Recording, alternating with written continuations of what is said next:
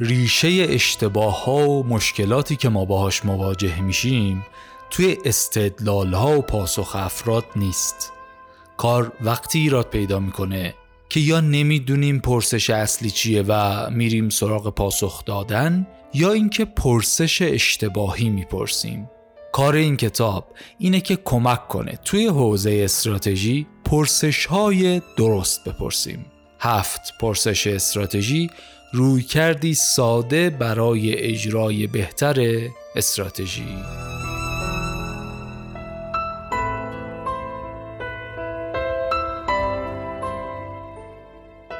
سلام من امین علی رضایی هستم و شما به اولین قسمت از پادکست پاپیروس گوش می‌کنید. پاپیروس پادکستیه که در هر قسمت من یک کتاب رو انتخاب می‌کنم و خلاصش رو برای شما تعریف می‌کنم. کتابهایی در حوزه کسب و کار. هدف اصلی این پادکست گسترش نگرش عمیق تره بنابراین پادکست قرار نیست جایگزین کتاب خوندن بشه. ما اینجا فقط سعی می‌کنیم به شما بگیم مفاهیم اصلی کتاب چیا هستند و به درد چه افرادی بیشتر می‌خوره. در عین حال که پادکست جایگزین کتاب نیست ولی خودش می‌تونه یک منبعی برای دریافت اطلاعات باشه.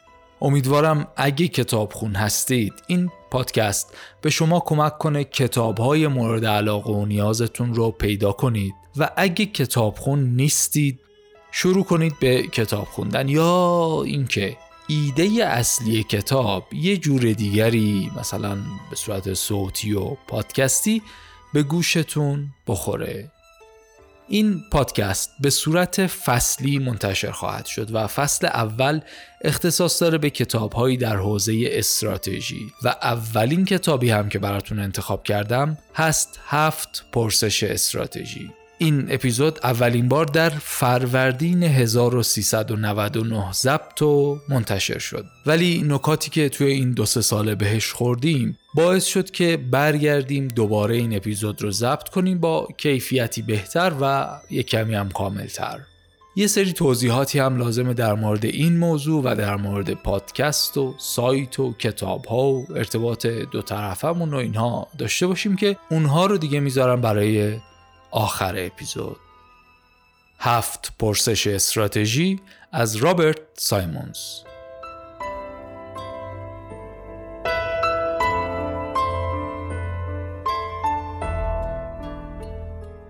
کتاب رو آقای رابرت سایمونز نوشته. استاد Harvard Business School و مشاور کسب و کار. در مجموع ایشون شش تا کتاب داره که یکی دیگه از کتابهاش به نام اهرم های کنترل استراتژی هم به زبان فارسی ترجمه شده. ایشون توی مقدمه همین کتاب میگه از وقتی من استاد دانشگاهم مدهای مدیریتی زیادی اومدن و رفتن که هر کدوم می‌خواستن یه جوری به مسائل مدیریت کسب و کار پاسخ بدن ولی من به این نتیجه رسیدم که تنها روی کرده درستی که وجود داره اینه که پرسش درست رو بپرسیم این حرفش دو تا نکته مهم داشت برای من. یکی این مدهای مختلفی که اومدن رفتن که خب البته اون دوره ای که ایشون استاد دانشگاه خیلی طولانی مدته ولی در همین دوره ای که من به اندازه عمر و سوادم می‌کشه هم مدهای مختلفی رو در ایران دیدم که اومده و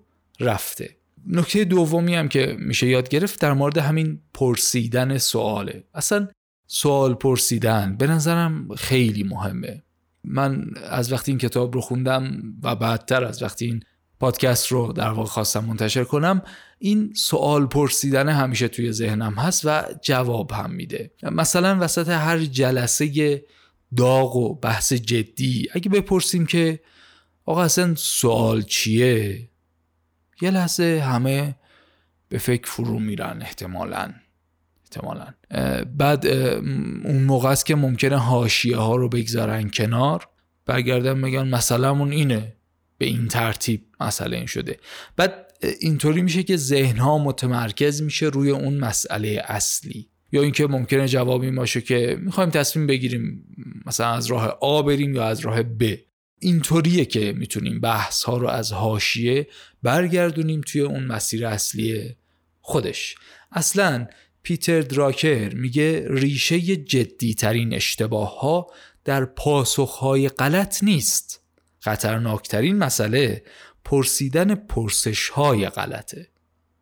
بگذاریم کتاب کتاب ساده و روان و کوچکیه. نسخه اصلی سال 2010 منتشر شده و آقای مسعود سلطانی به فارسی ترجمه کردن و انتشارات آریان قلم کتاب رو چاپ کرده و با توجه به اینکه قطعش اندازش و اینکه حدود 160 صفحه است خیلی راحت می‌تونیم هر جایی که هستیم شروع کنیم این کتاب رو بخونیم.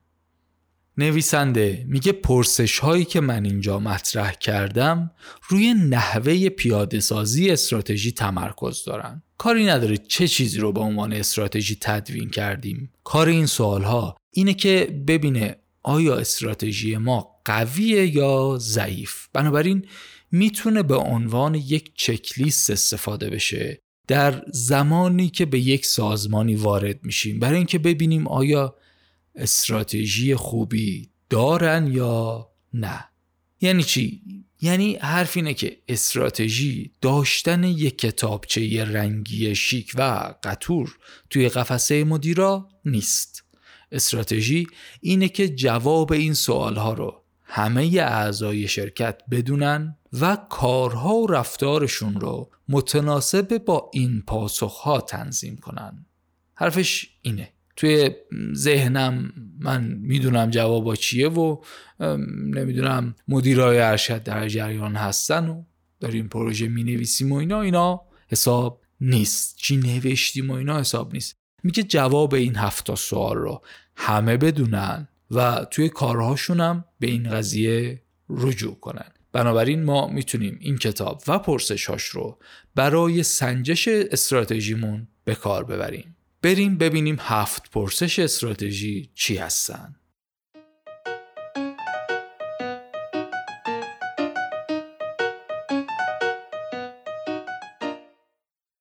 پرسش اول مشتری اصلی شما کیست؟ یکی از مهمترین تغییراتی که توی فضای بازاریابی و کسب و کار اتفاق افتاده تغییر تمرکز از محصول به مشتری بود. چیزی که فیلیپ کاتلر اسمش رو گذاشت نسل دوم بازاریابی توی پرانتز بگم که بعدا نسل سوم چهارم پنجم بازاریابی هم حرفش اومده کتابش اومده امیدوارم که یه روزی در اون مورد هم صحبت بکنیم. ولی در مورد همین نسل دوم بازاریابی بگیم که تغییر تغییر بزرگی بود دیگه. توی همه بخش ها و مسائل کسب و کار هم تاثیر گذاشت. اینطوری شد که سوال اول آقای سایمونز اینه که مشتری اصلی شما کیست؟ مهمترین کاری که کتاب می‌کنه در واقع دومین مهمترین کارش اینه که بعد از اینکه اون سوالهای درست رو بهمون به گفت چیه؟ میگه که راهنماییمون می‌کنه در واقع که من و شما چطور باید به این سوالها جواب بدیم؟ چه جوابهایی؟ برای چه کسب و کارهایی مناسب تره مثلا توی جواب این سوال میگه که نباید بگیم همه. یا مثلا مشتری های مختلف و متنوعی داریم. کتاب میگه تلاش برای راضی کردن مشتریان متعدد فقط یک معنی داره. و اون هم اینه که به هیچ یک از مشتری ها به خوبی خدمت نخواهیم داد. بنابراین ما باید مشتری اصلیمون رو مشخص کنیم. کتاب ها و روش های مختلف هر کدوم به طریقی روی این روش و روی این نکته پافشاری می‌کنن که مشتری اصلی خودتون رو مشخص کنید. بزرگترین حسن این کار اصلا دلیل این کار اینه که می‌تونیم انرژی و منابع خودمون رو متمرکز کنیم روی اون گروه مشتری اصلی. ظاهر حرف به خصوص امروز یعنی 13 سال پس از انتشار کتاب ظاهر حرف ساده است. ولی ولی اگه از نزدیک به کسب و کارها نگاه کنیم بخش عمده ای از کسب و کارها مسائل و مشکلاتشون از همین پرسش شروع میشه. چرا؟ چون بخش اصلی مشتری رو به صورت علنی انتخاب نمی‌کنن. چون این کار نمی‌کنن مجبور میشن برای جذب مشتری های مختلفی تلاش کنن.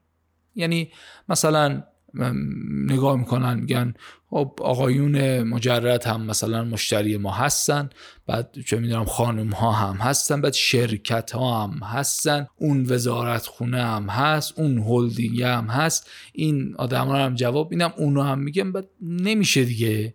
نمیشه. هر کدوم یک مدل خاصی دارن برای هر کدومشون. یه جور خاصی باید بازاریابی کرد یه جور خاصی باید بهشون فروخت. بنابراین وقتی این کار نمی کنی منابع پخش میشه. توی قسمت های مختلف منابع پخش میشه و در نهایت هیچ کدوم به اندازه کافی راضی نمیشن.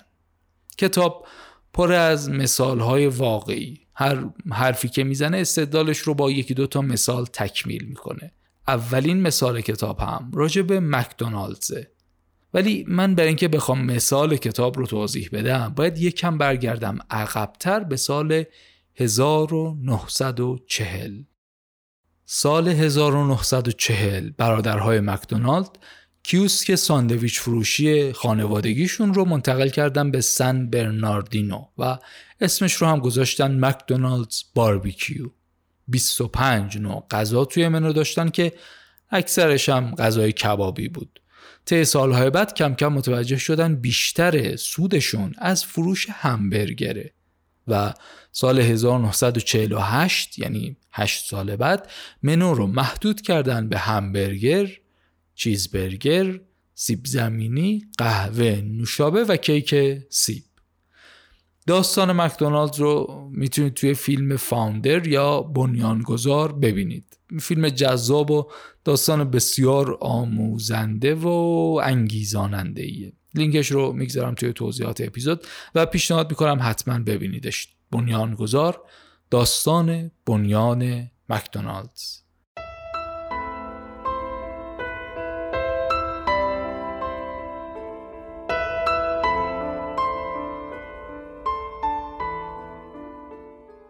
ولی اون بنیانگذاری که گفتیم هیچ کدوم از برادرای مکدونالد نبودن. بنیانگذار واقعی ری کراک بود. در واقع این ری کراک بود که یک کیوسک همبرگر فروشی منظم و مرتب رو توی سن برناردینو تبدیل کرد به امپراتوری که الان هست. چطور؟ با فرانچایز کردن. استانداردهایی رو برای پخت غذا و نظافت و خدمات تعریف کردن و مطابق اون حق امتیاز دادن. اینجوری شد که گوشه چهارراه اصلی هر شهر یک مکدونالدز به وجود اومد. وقتی میگیم استاندارد یعنی مثلا همه چی ها میزان پخت گوشت درصد پیازش اندازه نون حتی تعداد اون اسلایس های خیارشور از اون طرف مثلا نظافت و دکوراسیون و حتی حتی زمان بین ثبت سفارش و دریافت همبرگر. این زمانی هم که صحبت می‌کنم حواسمون هست دیگه. داریم در مورد لحظه و ثانیه صحبت می‌کنیم. ما حرف این که بگیم نیم ساعت چل دقیقه دیگه آماده میشه اینا نه. بعد مثلا نیم ساعت چل دقیقه همون هم بشه 50 دقیقه. نه. بحث دقیقه و ثانیه است. کار آقای ری کراک بود که یه سری آدم فعال رو پیدا کنه دوره هم جمعشون کنه براشون صحبت کنه ایدهشو براشون شرح بده بهشون آموزش بده مشاوره بده که بتونن حق امتیاز مکدونالدز رو بگیرن و شعبه جدید رو افتتاح بکنن. در واقع از همین مدلای سخنرانی انگیزشی طور از این جور فضاها و اینا برقرار کرده امروز مکدونالدز نزدیک 38 هزار شعبه توی 120 کشور دنیا داره. رتبه نهم بهترین برند رو داره. توی پرانتز بگم که این مربوط به همون دو سه سال پیشه سال 99 و روزانه حدود 70 میلیون نفر توی مکدونالد غذا می‌خورن. روند رشد مکدونالدز از اول تأسیس تا سالها ادامه داشت. توی این مدت مشتری اصلی و هدف جذب برای مکدونالد سازنده های مجموعه های چند منظوره بودن و چه خود آقای ریکراک چه بعدتر جانشینانش کارشون این بود که برن با اونها جلسه کنن صحبت کنن و اونها رو قانع کنن که شما توی این برجی که می‌سازی توی این مجموعه که می‌سازی اون طبقه اولش یا نمی‌دونم طبقه چندمش یا اون قسمت اصلیش یا جایشه که یه دونه مکدونالد هم داشته باشی. گفتیم دیگه ریک راک چیکار می‌کرد؟ سفر کنفرانس جلسه مشاوره آموزش دستورالعمل حق امتیاز. سال 2003 روند رشد مکدونالدز متوقف شد و شرکت دچار یک بحرانی میشه. مردم دیگه غذای استاندارد و یکسانی دوست نداشتن. بعضیا غذاهای محلی رو بیشتر دوست داشتن. یا مثلا غذاهای سالمتر رو بیشتر دوست داشتن. این بحران رو مدیرعامل اون زمان یعنی آقای جیم کانتالوپو حل کرد. چطور؟ با یک چرخش استراتژیک در شناسایی مشتری اصلی. حواسمون هست دیگه. از اون موقعی که مکدونالد تبدیل به مکدونالد شد تا این موقعی که این بحران به وجود بیاد مشتری اصلی مدیران مکدونالدز اون صاحب مجموعه های چند منظوره بودن. اون صاحب ملک های بزرگ سر چهار راه ها بودن که چیکار کنن؟ که برن اونجا یک مجموعه جدیدی را بندازن یک شعبه جدیدی از مکدونالدز رو قانع کنن که بیایید شما در اینجا یه شعبه جدیدی از مکدونالدز راه بندازید. کارشون این بود تا سال 2003 اما 2003 دیگه این فرموله کار نمی کرد بنابراین آقای کانتالوپو یک چرخش استراتژیک در شناسایی مشتری انجام داد. کانتالوپو تصریح کرد از این به بعد مشتری نهایی یا مصرف کننده توی مکدونالدز همه کار است. یعنی چی؟ یعنی به جای اینکه کل هوش و حواسمون رو بگذاریم واسه اینکه پیدا کنیم یکی بیاد حق امتیاز رستوران رو بهش بدیم توجه کنیم که مصرف کننده و مشتری هر کشور و محله چی می‌خواد اونو بهش بدیم. این یکی از استراتژیک ترین تصمیماتیه که شرکت می‌تونه بگیره دیگه. خیلی تصمیمه تصمیم سخت و تصمیم جدیه واقعا. روی همه شمون کسب و کار تاثیر می‌گذاره و البته هم غیر منتظر است. این تصمیم یک تغییریه که همه ویژگی های یک استراتژی خوب رو داره. توی کتاب استراتژی خوب استراتژی بد آقای ریچارد روملت مشخصات استراتژی خوب رو در سادگی و غیر منتظر بودنش می‌دونه. قسمت بعدی در مورد اون کتاب بینظیر صحبت خواهیم کرد. من می‌تونم تصور کنم وقتی این ایده تغییر مشتری اصلی اولین بار توی جلسه مطرح شد کسایی بودن که بگن این چه حرفی آقا؟ مگه میشه اصلا؟ مگه داریم؟ ده هاست داریم اینطوری کار می‌کنیم اصلا. مگه میشه اون کارو بکنیم؟ همیشه هم موفق بودیم جزو برنده تاپ بودیم. اگه این کارو بکنیم که دیگه اصلا مکدونالدز مکدونالدز نیست که. یه جورایی هم حق داشتن دیگه. تصمیم تصمیم سختی بود. ولی اینطور که معلومه برایند جلسه اونها این نبود. این چرخش استراتژیک رو انجام دادن و شد گرفت. دهه ها بود که سازمان فروش و پشتیبانی جوری درست شده بود که به اون سازنده ها سرویس بده منابع برای تبلیغات و جذب اونا اختصاص می‌دادن حالا که مشتری اصلی تغییر می‌کرد اون روش بودجه بندی قبلی دیگه جواب نمی‌داد و اون سازمان فروش دیگه به کار نمی اومد. بنابراین مکدونالدز خودش رو سازماندهی مجدد کرد. از این به بعد منوها متنوع تر شدن و غذاهای سالمتر و تعمهای محلی به غذاها اضافه شدن. توی بریتانیا پوره سیب زمینی به منوی صبحانه اضافه شد. توی پرتغال سوپ می‌دادن و توی فرانسه برگرها رو با پنیر فرانسوی سرو می‌کردن علاوه بر غذاها فرایندهای یک پارچه و منسجم و استاندارد هم قدری منعطفتر شدن و اختیار بیشتری به مدیرای محلی واگذار شد مثلا طراحی داخل رستوران ها یا ساعت کار شعبه ها و مسائل این مدلی. نظر مشتری ها جلب شد و مکدونالدز برگشت به روند رو به رشد و توسعه خودش. این چرخش استراتژیک توی تعیین مشتری اصلی برای مکدونالدز کار کرد. حالا می‌خوایم بریم ببینیم ما چطور باید مشتری اصلی رو تعیین کنیم. مشتری اصلی باید چه مشخصاتی داشته باشه؟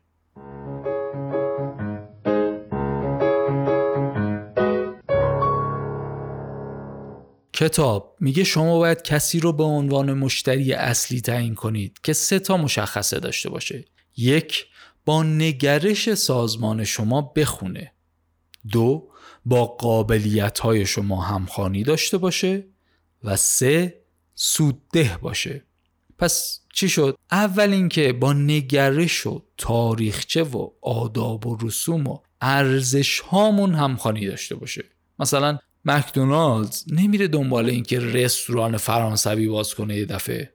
واضحه دیگه. رستوران موسیقی زنده با رستوران های فست معمولی زمین داسمون فرق دارن. شرکت هایی که مشتری اصلیشون بخش دولتیه. نگرش توی اون کاملا متفاوت از یه شرکت توی بازار آزاد و چه می‌دونم بازار این محصولات دیجیتالی و ایناست. یا مثلا از لحاظ فرهنگی چه می‌دونم حتی زبان. به هر حال در کل مشتری باید با ما بخونه باید بتونیم با هم جفت بشیم. دوم قابلیت منابع مشهود و نامشهود شما.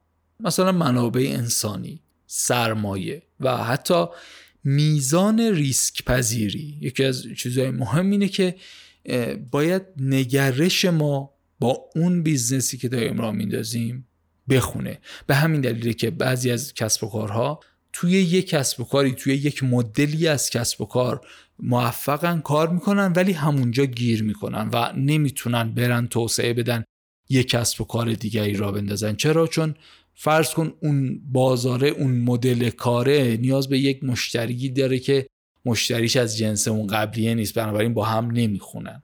بگذاریم. سومین نکته اینه که امکان سوداوری هم مهمه. میگه نیروهای پنجگانه پورتر باید اجازه بدن شما با خدمتت به اون گروه مشتری سود کنی. دیگه از حوصله بحث این پادکست خارجه در مورد نیروهای پنجگانه پورتر صحبت کنیم. ولی توی اپیزودی که استراتژی رقابتی رو گفتیم در این باره صحبت کردیم. توی اینستاگرام و توی سایت هم در این مورد مقاله گذاشتیم. علاقه من بودید یه سر به اپیزود استراتژی رقابتی یا اینستاگرام یا ترجیحاً بهتر از همه سایت بزنید. papyruspodcast.ir بگذاریم. پس سه تا شرط رو معرفی کردیم برای مشخصات مشتری اصلی خوب. ولی تعیین مشتری اصلی به این سادگی ها هم نیست.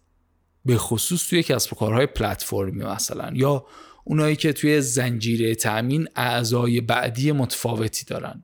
بازم کتاب حرفاشو با مثال تشریح می‌کنه. مثلا یک شرکت لوازم آرایشی بهداشتی رو مثال می‌زنه ماریکی کازمتیکس. این شرکت با مصرف کننده و مشتری نهایی میگه اون موقع کاری نداشت. مشتری اصلی خودش رو مشاورهای زیبایی می‌دونست. منابعش رو هم به آموزش و پشتیبانی اونها اختصاص داده بود. بگذاریم کم کم می‌خوایم بریم سراغ سوال دوم. پس سوال اول این بود که مشتری اصلی شما چه کسیه؟ حواسمون هم باید باشه. این سوال در مورد این نیست که مشتریان شما چه کسیان یا مشتری شما چه کسی است. می‌پرسه مشتری اصلی شما چه کسیه؟ تفاوتش چی الان؟ میگم. یعنی ممکنه شما جوابی بدید که شامل 80 درصد فروشتون باشه. اون 20 درصد دیگه هم مشتریان شما هستن ها ما در رو نمیبندیم رو بقیه. نمیگیم کیا مشتری ما نیستن اون گروه دیگه مثلا برن بیرون. ولی میگیم مشتری اصلی ما مثلا شرکت ها هستن. بنابراین ما خیلی روی جذب آدمای عادی کاری نداریم. یا مثلا میگیم مشتری های اصلی ما خانم ها هستن. بنابراین ما تبلیغ نمی کنیم برای جذب آقایون. ما جوری دکور رو میچینیم که خانم ها رو جذب کنیم. ولی اگر یه آقایی هم بخواد خرید کنه از ما طبیعتا نمیزنیمش. می‌ذاریم خریدش رو انجام بده. اونا مشتری هن ولی مشتری اصلی ما نیستن.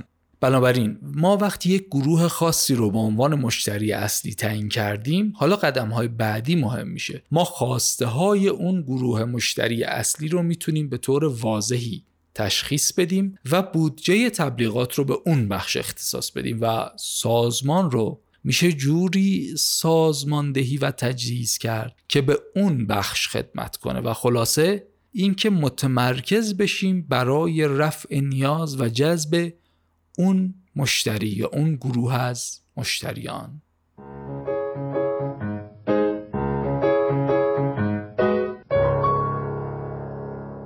پرسش دوم ارزش های اساسی شما چگونه مشتریان، کارکنان و سهامداران را اولویت بندی می کند. اگه جواب کسی به سوال قبلی این بود که همه مشتری ما هستن احتمالا جوابش به این سوال همین خواهد بود که خب همه اینایی که گفتی همشون مهمن همشون زینف شرکتن مهمن. ولی کتاب میگه باید اولویت بندی کنی. یکم سخت البته. ولی اگه اولویت بندی نکنی به مشکل می‌خوری. فرض کن شما مدیر عامل شرکت دارویی هستی و یه دارو برای آرتروز به بازار دادی مثلا و یه مدتی هم هست که داره خوب میفروشه. بعد یه روز بارونی به شما خبر می‌رسه که طبق تحقیقات جدید مصرف این دارو احتمال حمله قلبی رو افزایش میده. خب اینجا شما باید انتخاب کنی دیگه. حرفای کلی و دو پهلو دیگه اینجا کارسازیست همه اولویت ما هستن. یا باید اعلام کنی که مثلا فروش رو متوقف کنی همین خبر رو هم اعلام کنی بگی آقا خوب نبود دیگه این دارو رو نمیفروشیم. دارو رو از بازار جمع کنی. یا اینکه باید اعلام نکنی. چرا باید اعلام نکنی؟ چون که خب داره خوب میفروشه سود خوبی هم طبیعتا پس داره. در واقع به خاطر سهامدارا انگار باید اعلام نکنی. چرا اعلام کنی؟ چون هم اخلاق میگه هم اینکه اصلا مشتری ها رو به کشتن میده دیگه. بالاخره می‌فهمن لو میری. ها بنابراین اینجا انتخاب انتخاب بین مشتری و سهام داره. اگه از قبل تعیین کرده باشی ارزشت رو خیلی راحت می‌تونی تصمیمت رو بگیری و عمل کنی. مهم اینه که از قبل استراتژی خودت رو تعیین کرده باشی و بدونی که چجوریه اصلا آقای جک ولش میگه که ایده ارزش سهامدار یه ایده احمقانه ایه ارزش سهامدار نتیجه است نه استراتژی. مهمترین زینف کارمندا و مشتریا و محصولات شما. حرف حرف درستیه ها. ولی چرا توی اجرا مسئله داریم؟ چون می‌خوایم یک شبه به نتیجه برسیم به سود برسیم به اون سیب روی درخت برسیم. قافل از اینکه سیب روی یک شاخه ای به عمل میاد. شاخه رو یک ساقه ای رشد داده نگه داشته و ساقه سرپاس چون درخت یک ریشه ای داره. حرفا همه مثل همین دیگه یک شباهتایی میشه از اینا پیدا کرد. تصویر درخت BSC اون حرف جکوش مدیرعامل افسانه‌ای و اولویت بندی شرکت ساوت وست مشابهش رو کتاب مثال می‌زنه از شرکت ساوت وست اونا میگن اولویت یک ما کارمندان. اگه با کارمندا خوب برخورد کنی اونا با مشتری ها خوب برخورد می‌کنن. اگه مشتری راضی باشه برمیگرده. و اگه مشتری برگرده سود میره بالا سهامدارا هم راضی خواهند شد. به همین سادگی.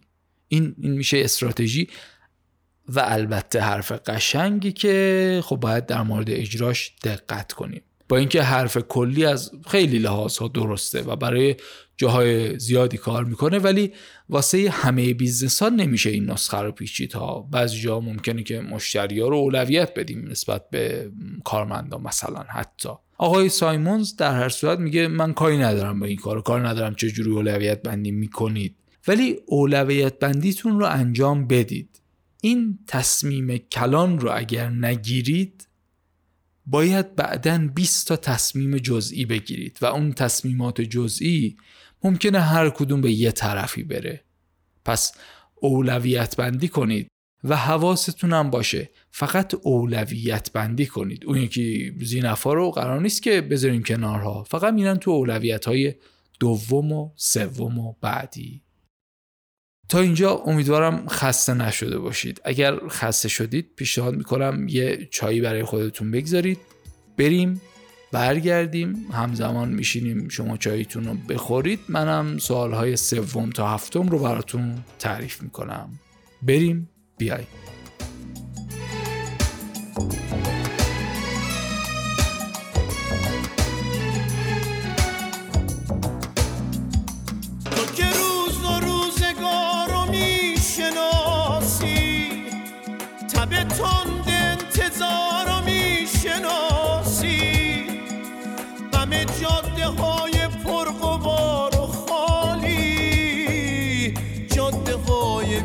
سوار رو می‌شناسی. تو به من بگو که آسمون چه رنگه. تو به من بگو چرا دنیا قشنگه. تو که بیداری بگو ما همه خوابیم. در به در تشنه به دنبال سرابیم. چه باید کرد؟ چه باید چه باید دید؟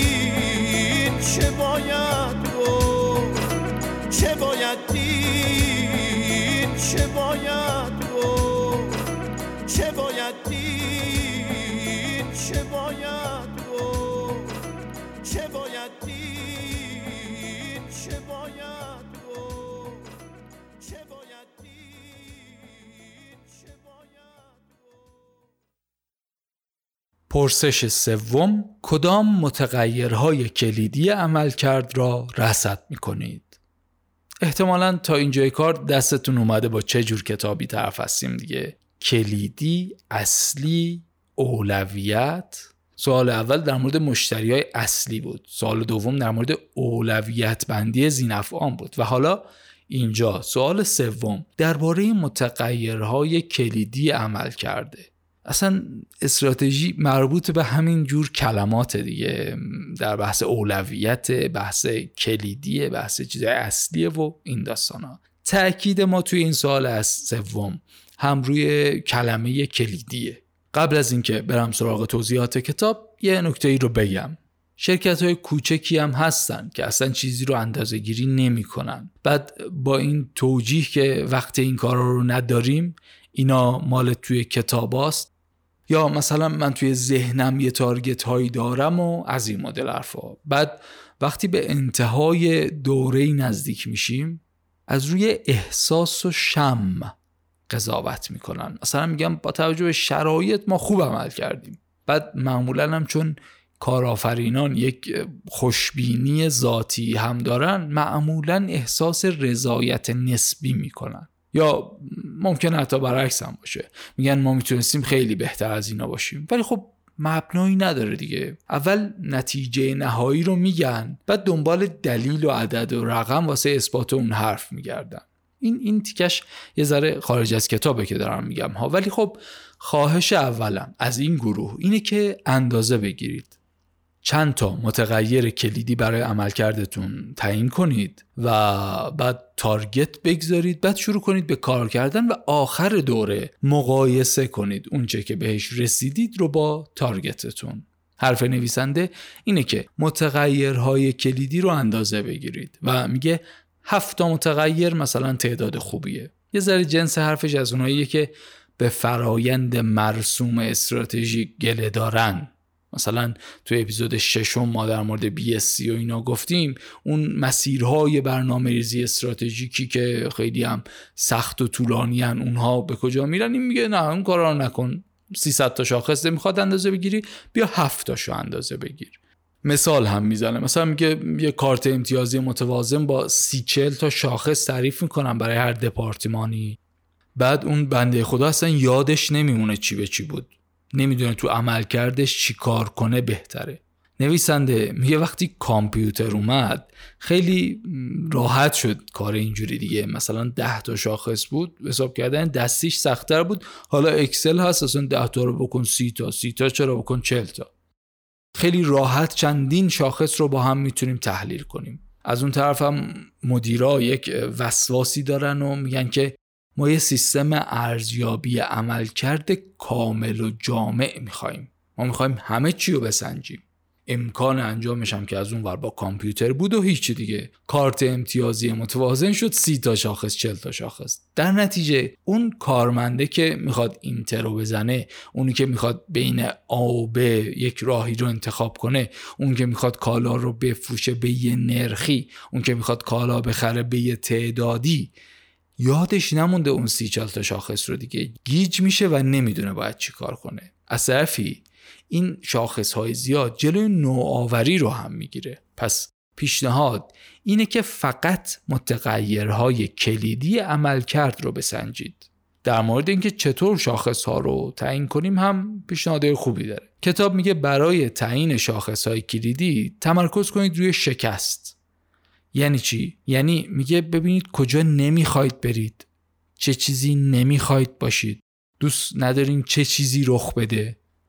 یه شاخصایی رو بگیرید و اندازه بگیرید. مراقب باشید اونوری نرید. مثلا چه می‌دونم کم آوردن توی کیفیت. نداشتن ثبات مالی. پیدا نکردن کارمند خوب. چه می‌دونم مشکل توی تأمین مواد اولیه هرچی هر چیزی که دوست ندارید اتفاق بیفته اون رو تصویر کنید. شاخص های مربوط به اون مسیر رو بنویسید بسنجید پایش کنید. ولی فقط کلیدی هاش رو. متغیرهای کلیدی عمل کرد شد پرسش سوم.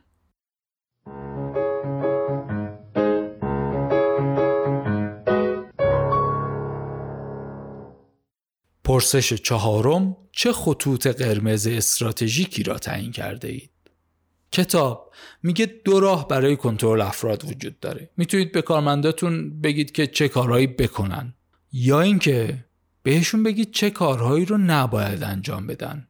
گفتن اینکه چه کارهایی رو انجام بدید این اطمینان رو میرسونه که کارها همه چیز طبق برنامه و طبق دستور و اینها انجام میشه. و اون فرد دیگه این کارهایی که بهش گفتین رو انجام میده. حالا با یه کیفیتی یکم بالا یکم پایین.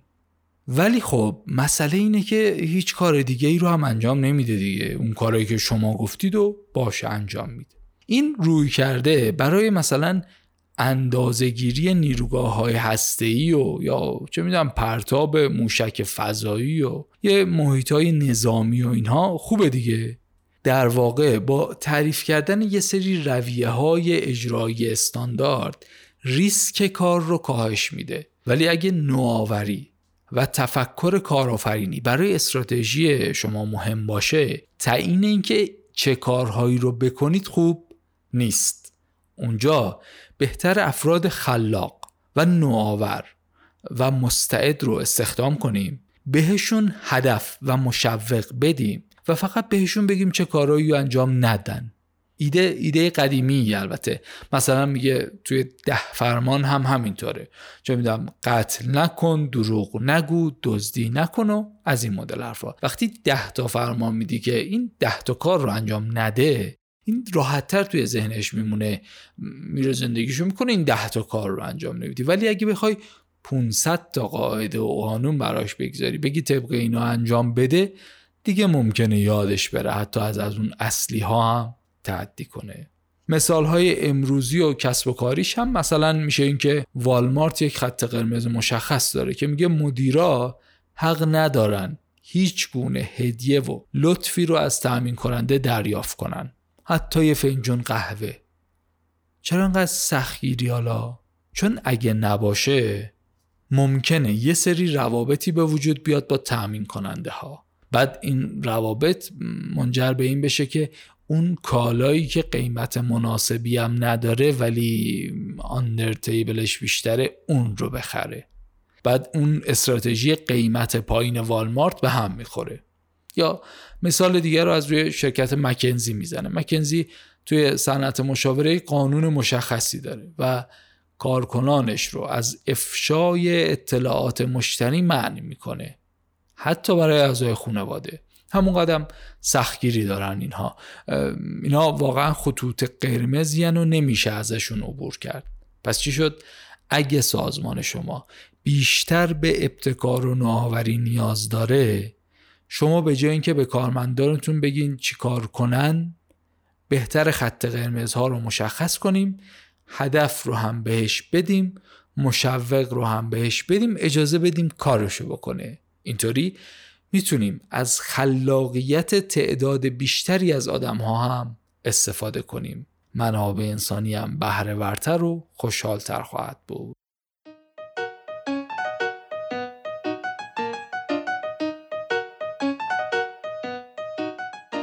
پرسش پنجم اینه که چگونه تنش خلاق ایجاد می‌کنید بعضی از شرکت ها اینطوری که خیلی فاز همه چی آرومه. من چقدر خوشبختم دارن.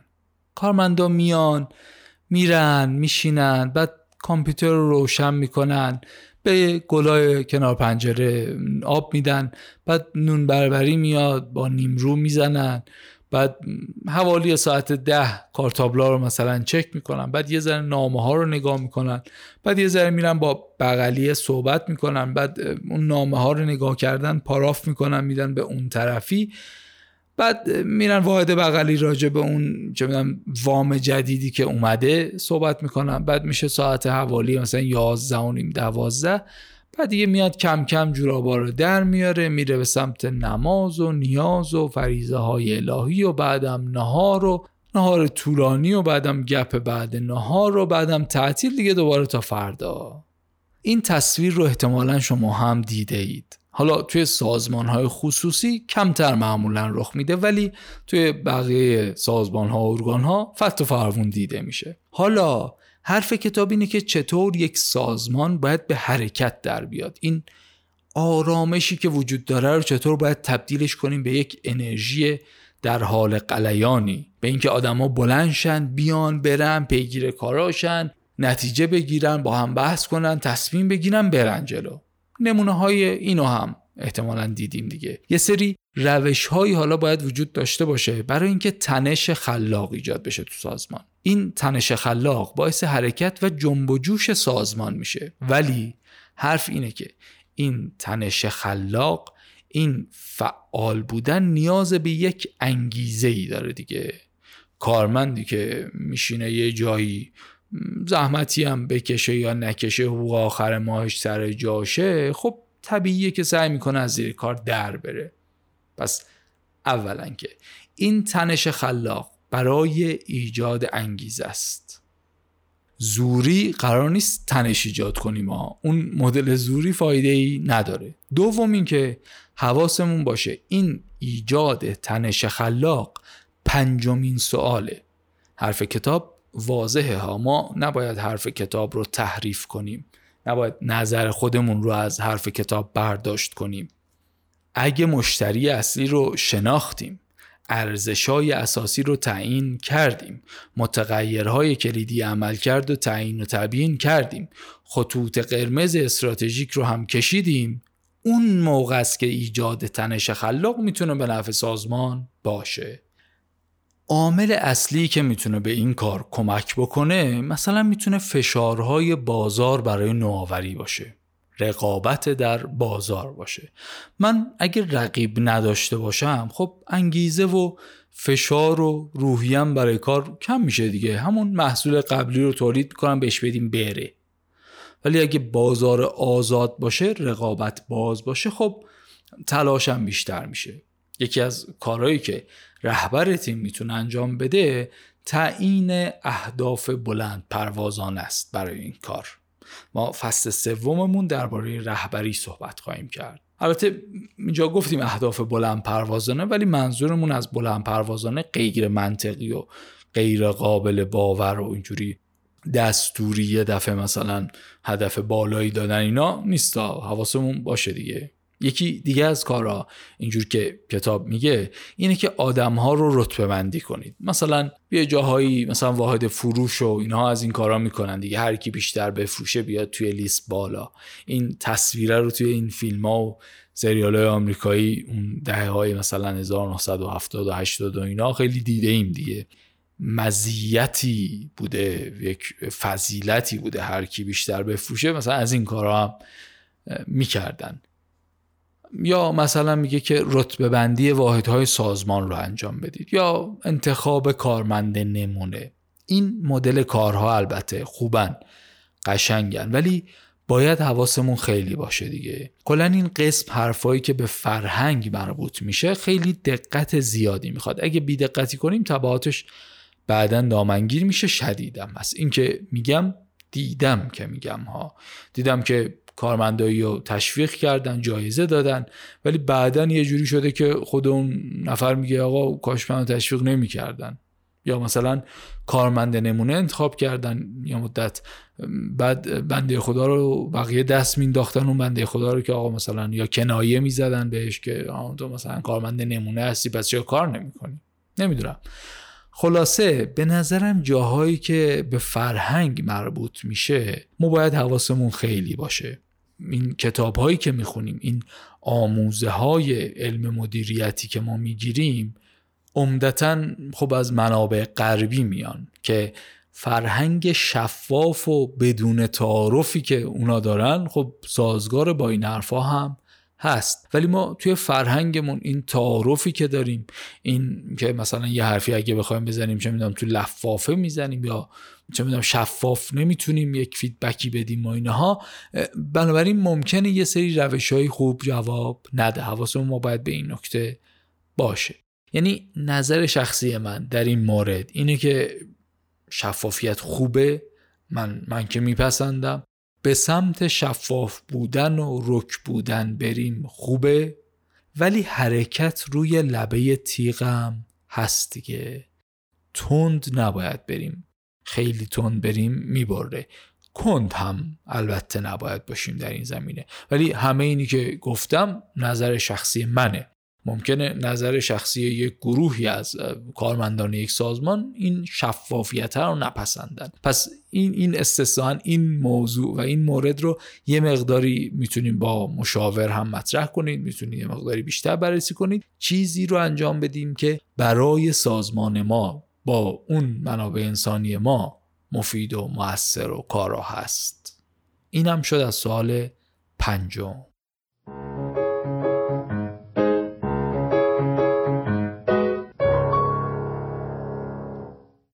سوال ششم. اینه که چگونه کارکنان شما متعهد کمک به یکدیگر می. یک تصویری توی ذهنمه. احتمالا شما هم دیده باشید. توی این مسابقات رالی و رانندگی و اینها احتمالا دیدید دیگه. ماشینا بعد چند دور که مسابقه میدن بعد بعدش میرن توی اون قسمت پارکینگ. بعد توی ظرف کسری از ثانیه یه ده 15 نفر میان میریزن دور ماشین. لاستیکا رو عوض می‌کنن چه میدم روغن میریزن چهار تا چیز دیگر رو چک می‌کنن و باز توی کسری از ثانیه همه میرن کنار و دوباره راننده میفته توی پیست. این تصویر به نظرم یک نماد خوبی از اون تعهد کمک به یکدیگر. اوج این کار دیگه. برعکسش هم احتمالا هست دیگه. توی ادارات دولتی و خصولتی و اینها دیده ایم. مثلا میریم با یکی کاری داریم. بعد طرف نیست. نفر بغل دستش نشسته. یه سوالی می‌کنیم میگه نمی‌دونم. میگم خب باشه اوکی. مثلا شما این فرم رو بی زحمت بگیر. من چون یه هفته است میرم میام اینا همکارت نیست. چون می‌دونم فردایی هر وقتی که همکارت اومد اینو بده بهش. میگه نه نه. باید بری بری بعدم به خودش بدی. من نمی‌تونم که. میگم خب باشه. این همکارتون کی میاد؟ میگه معلوم نیست. دو سه روز دیگه احتمالا. حالا آخر هفته باز یه سری بزن. بعد احتمالا اون نفره که میاد همه کاراش اینطوری تلمبار شده روی هم مجبور میشه که یه هفته اگه رفته مرخصی بیاد چه می‌دونم دو سه روز باز اضافه کاری هم بکنه که اون پرونده ها رو تا یه حدی ببره جلو. در واقع هم عملکرد سازمان به این ترتیب میاد پایین در مقابل اون ارباب رجوع هم اون لذتی که از زندگی و کار و مسافرت اون کارمنده قرار بوده ببره. چرا؟ چون متعهد کمک به یکدیگر نیستن. دو طرف هم هست معمولا ها. یه مثال از صد تعهد کمک به همکاران گفتیم. یه مثال هم از این صفرش گفتیم دیگه. بقیه سازمان ها به خصوص شرکت های خصوصی و اینها توی یک طیفی بین این دوتا قرار می گیرن و اگه بخوام دقیقتر و بیشتر توضیح بدم اصلا ماهیت خود business تعیین می‌کنه که چقدر این کار لازم و واجبه. مثلا یه شرکت های ایجاب می‌کنه نفر اول پاداش میلیون دلاری بگیره. نفرات بعدی یه ذره پول بگیرن. یه جای دیگه هم ممکنه پاداش همه افراد توی یه رنجی باشه. نکته ای که باید حواسمون بهش باشه اینه که انتخاب مدل پاداشدهی بسیار مؤثر در اینکه کارمندان چگونه به همدیگه کمک کنن. و حالا این مدل پاداشدهی باید جوری باشه که حسی و سلیقه‌ای و اینا نباشه. باید مفهوم اون business رو درک کنیم business model رو درک کنیم و بعد متناسب با اون سیستمی رو انتخاب بکنیم. کتاب میگه سیستم های مربوط به مدیریت و منابع انسانی باید طوری باشن که چهار تا ویژگی رو تقویت کنن.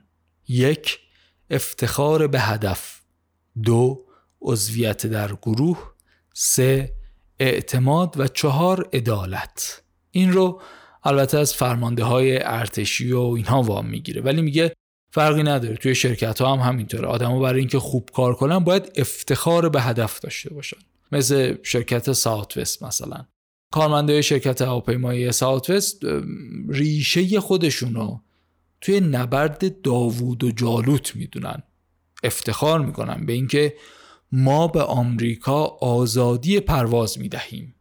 هدف خودشون رو این می‌دونن افتخار می‌کنن به هدفشون. و در واقع هدف و نوع فکرشون اینه که چطوری بود که داوود با دستای خالی و با زرهی که نداشت رفت به جنگ جالوت و تونست شکستش بده. ما هم همینطوریم. اینو یواشکی داخل پرانتز بگم که این موضوع و این کارا به شعار هم نیستا ما باید واقعا به یک هدف والایی اعتقاد داشته باشیم که باعث افتخارمون بشه. اگر قرار باشه فقط تو حرف باشه نمیشه. بگذاریم. دومین ویژگی عضو بودن در گروهه.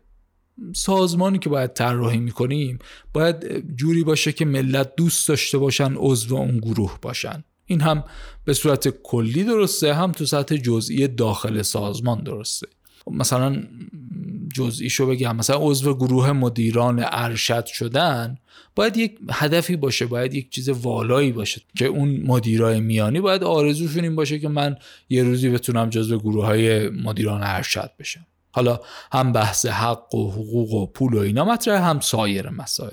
مثلا ساوت وست میگه انقدر خوب کار می‌کنن و تبلیغ میشه و اینا که ملت صف می‌کشن برای استخدام. انقدر تقاضا بالاست. یعنی افتخار به عضو بودن در اون سازمان انقدر بالاست که آدما صف می‌کشن برای عضویت. ولی کمتر از دو درصد از درخواستهای کاری رو قبول می‌کنن. این مفهوم به نظرم روز به روز داره مهمتر و گسترده تر میشه. تو همین راستا مفهوم برند کارفرمایی رو هم باید بهش خیلی توجه کنیم.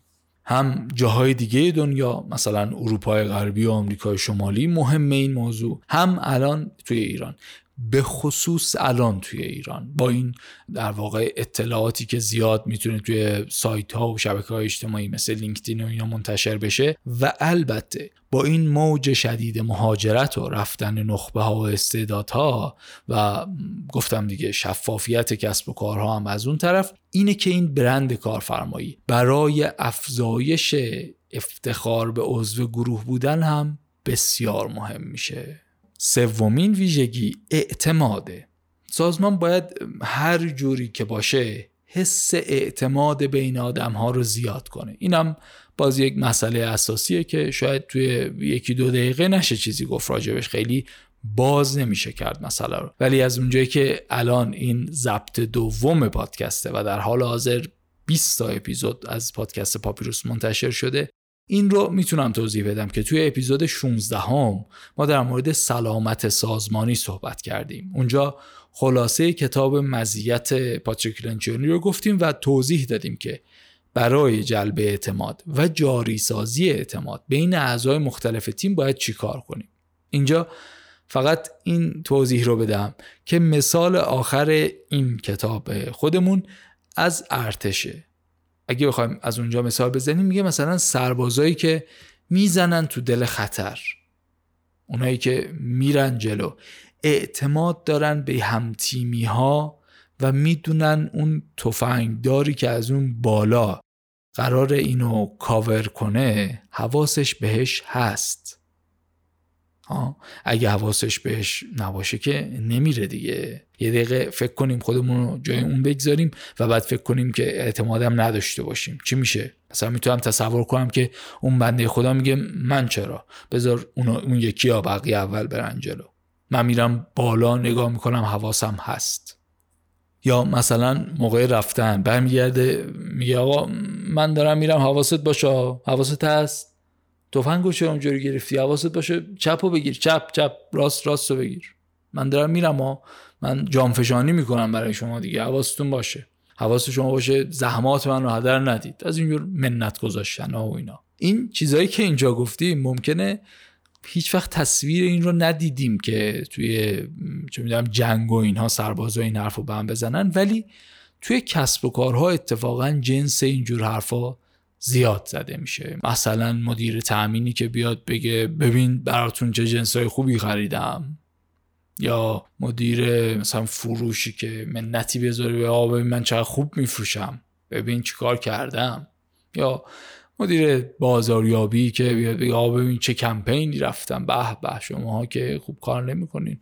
حواستون نیست من چه جوری کار کردم. ببین چیکار کردم. هرچی هرچی. بگذاریم. این مشابه هاش توی شرکت ها میشنویم. اگه همچین چیزایی رو شنیدیم احتمالا نشون دهنده عدم وجود اعتماده. مثلا می‌تونه این باشه که بگه مثلا بقیه خوب کار نمی‌کنن. چه می‌دونم مدیر مالی چرا خوب کار نمی‌کنه؟ یا واحد فروش چرا خوب نمیفروشه؟ آقا ما این همه خوب تولید می‌کنیم اونا چرا نمیفروشن؟ یا مدیر فروش بگه آقا مدیر تولید چرا نمیرسونه؟ تولید چرا عقبه؟ اصلا نمی‌شد اینجوری کار کنین. من یه پیشنهادی دارم. نمیشه اینجوری کار کنین که بهتر بتونین زیادتر تولید کنین. اینها معمولا نشون دهنده اون عدم وجود اعتماد بین آدم هاست. راهش هم طبیعتا این نیست که بگیم بچه ها به هم اعتماد داشته باشین. و اینم نیست که بگیم ما پیشنهادات شما راجع به اون واحدهای دیگه همه پذیرفته است. اینجوری دیگه همه تو کار هم دخالت می‌کنن. باید در موردش کار بشه. فرهنگ سازمانی یک شبه ساخته نمیشه. اگه این موضوع براتون مهم بود و دوست داشتید بیشتر بشنوید اپیزود 16 و کتاب مزیت رو از دست ندید و در نهایت چهارمین عامل برای ایجاد تعهد به کمک عدالته. عدالت واقعا مفهوم مهمیه. هم تو سازمان ها برای اینجور کارها هم تو زندگی فردی هم توی زندگی اجتماعی. کلا من فکر می‌کنم انسان برای اینکه حالش خوب باشه برای اینکه احساس خوشایندی داشته باشه باید حس عدالت بگیره. یه سری شرکت ها هستن که همه مثل هم همه توی یه لول. یه سری شرکت های دیگه هم هستن پاداش های میلیاردی و تجهیزات و ماشین و هواپیمای فرست کلاس و اینا رو پارکینگ جداگانه رو باید به مدیران میدن. بعد به اون کارمنده رد پایینتر هیچ. باید حواسمون باشه حس عدالت بین آدم ها وجود داشته باشه افراط و تفرید. نکنیم. اون سیستم های کمونیستی چپگرا هم که همه با هم حرکت کنن همه مثل هم باشن و اینا اونم باعث میشه جلوی نوآوری و رشد گرفته بشه جلوی شور و حرارت و پشتکار گرفته بشه. از اون طرف اون سیستم های طبقاتی چند لایه با اختلافات زیاد هم ممکنه باعث بشه انرژی ها و اینا روحیه کاری پرسنل متوسط به پایین خیلی بیاد پایین. حواسمون هم باید به بیعدالتی عمودی باشه یعنی بین سطوح و لایه های مختلف هم به بیعدالتی افقی مثلا بین دو تا مدیر.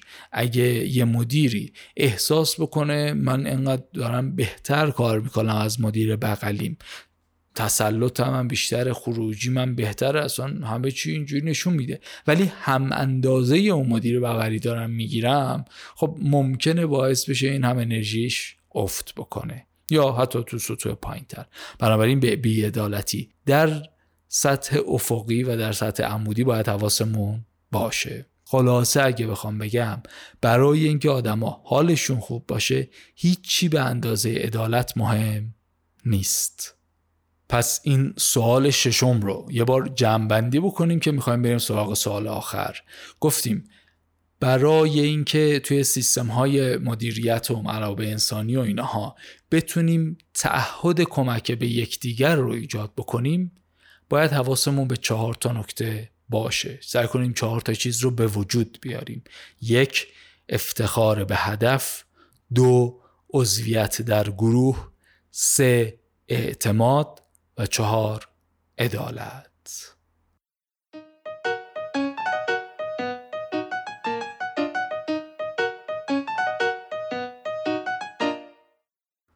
سوال هفتم چه عدم قطعیت های استراتژیکی خواب را از شما گرفته است؟ کتاب میگه فقط سه چیز توی زندگی قطعیه. یک مرگ.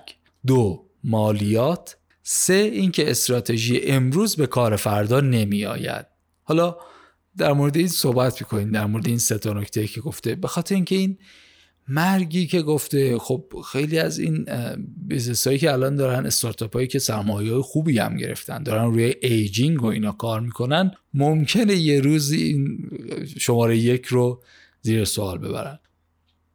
مورد دوم یعنی مالیات هم. خب درسته یه جاهایی ممکنه اونجایی که نویسنده اینو نوشته اینجوری باشه ولی یه جاهای دیگه ای هم هست که بعضیا می‌تونن business کنن ولی مالیات ندن.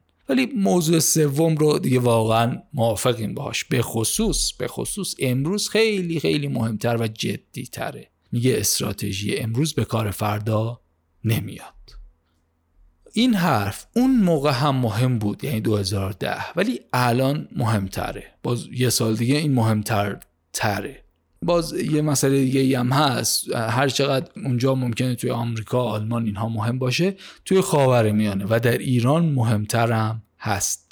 اصلا شاید یکی از دلایلی که باعث شده بریم سمت این موضوع ایران جامعه کوتاه مدت همین این باشه. حالا کار ندارم. اینها رو در پادکست دوممون پاپیروس توسعه بهش می‌پردازیم. از موضوع اینجا دور نشیم. گفتیم که استراتژی امروز به کار فردا نمیاد. بنابراین باید حواسمون به عدم قطعیت های استراتژیک باشه. این عدم قطعیت ها می‌تونه ناشی از اتفاقات نادر باشه. مثلا مسائل سیاسی یا مثلا سیل یا مسائل معمولی تر هم ممکنه رخ بده مثل مسائل اقتصادی و اتفاقات طبیعی بازار بالا پایین بازار اینا. یا مثلا فرض کنید این که یه رقیب تازه واردی بیاد وارد بازار بشه یا الگوی خرید مردم به گونه ای عوض بشه. ممکنه ناشی از مسائل رگولاتوری باشه. مثلا اینکه قانون و قانونگذار و اینها مثال از اینا هم هست دیگه. مثلا همین اخیرا مجلس مجلس ایران در واقع تصویب کرده که ماشین دست دوم می‌تونه وارد بشه. بر اتفاقی که میفته اینه که نرخ ماشین ها توی بازار میاد پایین. اینها اتفاقات غیر مترقبه این که ممکنه خواب رو از ما بگیرن. دیگه اگه من 50 تا 100 تا هزار تا ماشین داشته باشم بعد قیمت ها همه بریزه من سرمایم نصف بشه. اون وقت چی میشه؟ اینا چیزایی که ممکنه خواب رو از ما بگیره. فقط هم تو ایران نیستا. مثلا میگه گوگل گوگل باید نگران قوانین ضد انحصار دولت بشه. نگرانیش هم اتفاقا اگر نگران باشه واقعا بجاست و این کار رو هم می‌کنه. همین اخیرا اتفاقا دوباره یه دعوی دادگستری آمریکا علیه گوگل مطرح کرده که حالا باید ببینیم به کجا می‌رسه. حالا می‌تونه مسائل دیگری هم باشه. مثلا نرخ گمرکی کالاها میره پایین میاد بالا. یا نرخ ارز جابجا میشه برای ما این مشهوده. مسائل اجتماعی به وجود میاد. چه می‌دونم جنگ میشه تحریم میشه. تحریم برداشته میشه هرچی هر اتفاقی که ممکنه یه دفعه یه تکون و یه مثلا ضربه مهلکی به سازمان بزنه میشه یک عدم قطعیتی که ممکنه خواب رو از ما بگیره. انواع این عدم قطعیت ها رو گفتم یکی دو مدل دیگر هم بگم ممکنه یه مدل از نگرانی ها و عدم قطعیت ها ناشی از برند باشه. مثلا اینکه یک محصولمون محصولی که داریم میدیم بیرون بدون توش سوسک باشه. یه جاییش خراب باشه. یکی یه عکس می‌گیره می‌ذاره تو اینستاگرام بعد این پخش میشه وایرال میشه بیچاره میشیم یا مثلا چه می‌دونم نارضایتی باشه یکی یه توییتی بزنه این توییتش پخش بشه. یا یه کارمندی رو اخراج کنیم بعد اخراج بره یه پستی توی لینکدین بنویسه بعد اون بحثش مهم بشه بعد اون برند کارفرماییمون خراب بشه و این داستانا. اینم یه مدله. برای برند هم یکی از مسائل هست. یه مدل عدم قطعیت دیگه هم داریم هزینه محوره. مثلا اینکه اگه یه شرکتی تولید و توضیح هستیم اگه یکی بیاد یه سیستم جدید تولیدی را بندازه بعد قیمت تمام شدهش بیاد پایین بعد چه می‌دونم می‌تونه ارزون تر بفروشه. بعد من چون قیمت تمام شدم بالاست نمی‌تونم قیمت فروشم بیارم پایین دیگه بعد داستان میشه اون موقع نمی‌تونم بفروشم بیچاره میشم خلاصه حرفمون اینه که انواع مختلف اشکال مختلف business ها یه سری عدم قطعیت مربوط به خودشون و نوع خودشون رو دارن. چند تاشو هم مثال زدیم که باید حواسمون بهشون باشه. پس نکته اول این شد که خودمون به عنوان مدیر مدیران ارشد به این نکات رو حواسمون باشه بشناسیم تشخیص بدیم دربارش صحبت کنیم کار کنیم تصمیم بگیریم. و نکته دوم اینه که چطور این مسئله رو به دیگران هم گوش زد. بکنیم به سایر مدیران هم انتقال بدیم که اینها نگرانی های ما هستن اینا نگرانی های اصلی ما هستن که ممکنه خواب رو از چشممون بگیرن. اگه شما مدیر ارشد سازمانی هستید باید بدونید که هر جور شما رفتار کنید مدیرانتون و بعد کارمندانتون مطابق اون رفتار خواهند کرد. آینه شما خواهند بود. خب اینم شد سوال هفتم از هفت پرسش استراتژیک.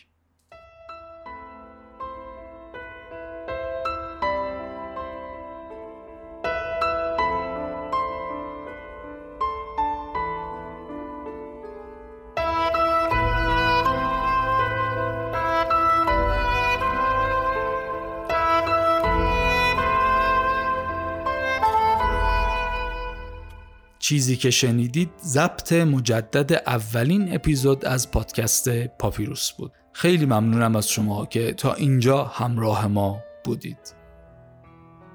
ضبط اول این پادکست دو تا نکته رو با خودش داشت.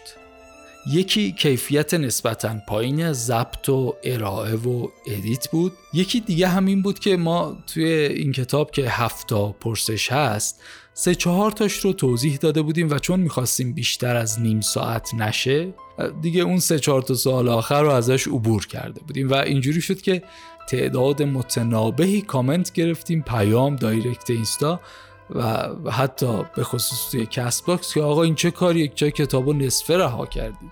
اینطور شد که به فکر افتادیم یه بار دیگه این اپیزود رو ضبط کنیم و اون مسائلی که جا افتادن رو بهش اشاره بکنیم. از اپیزود سوم و چهارم به اون طرف دیگه میشه گفت استراتژی ما عوض شد در این باره. با توجه به فیدبک هایی که از شما دوستان عزیز گرفتیم و سعی کردیم اپیزودها را قدری کاملتر و حتی ممکنه طولانی تر هم ارائه بکنیم. لطفا اگر نظری کامنتی پیشنهادی انتقادی دارید توی اپلیکیشن های پادگیر یا توی شبکه های اجتماعی به ما برسونید.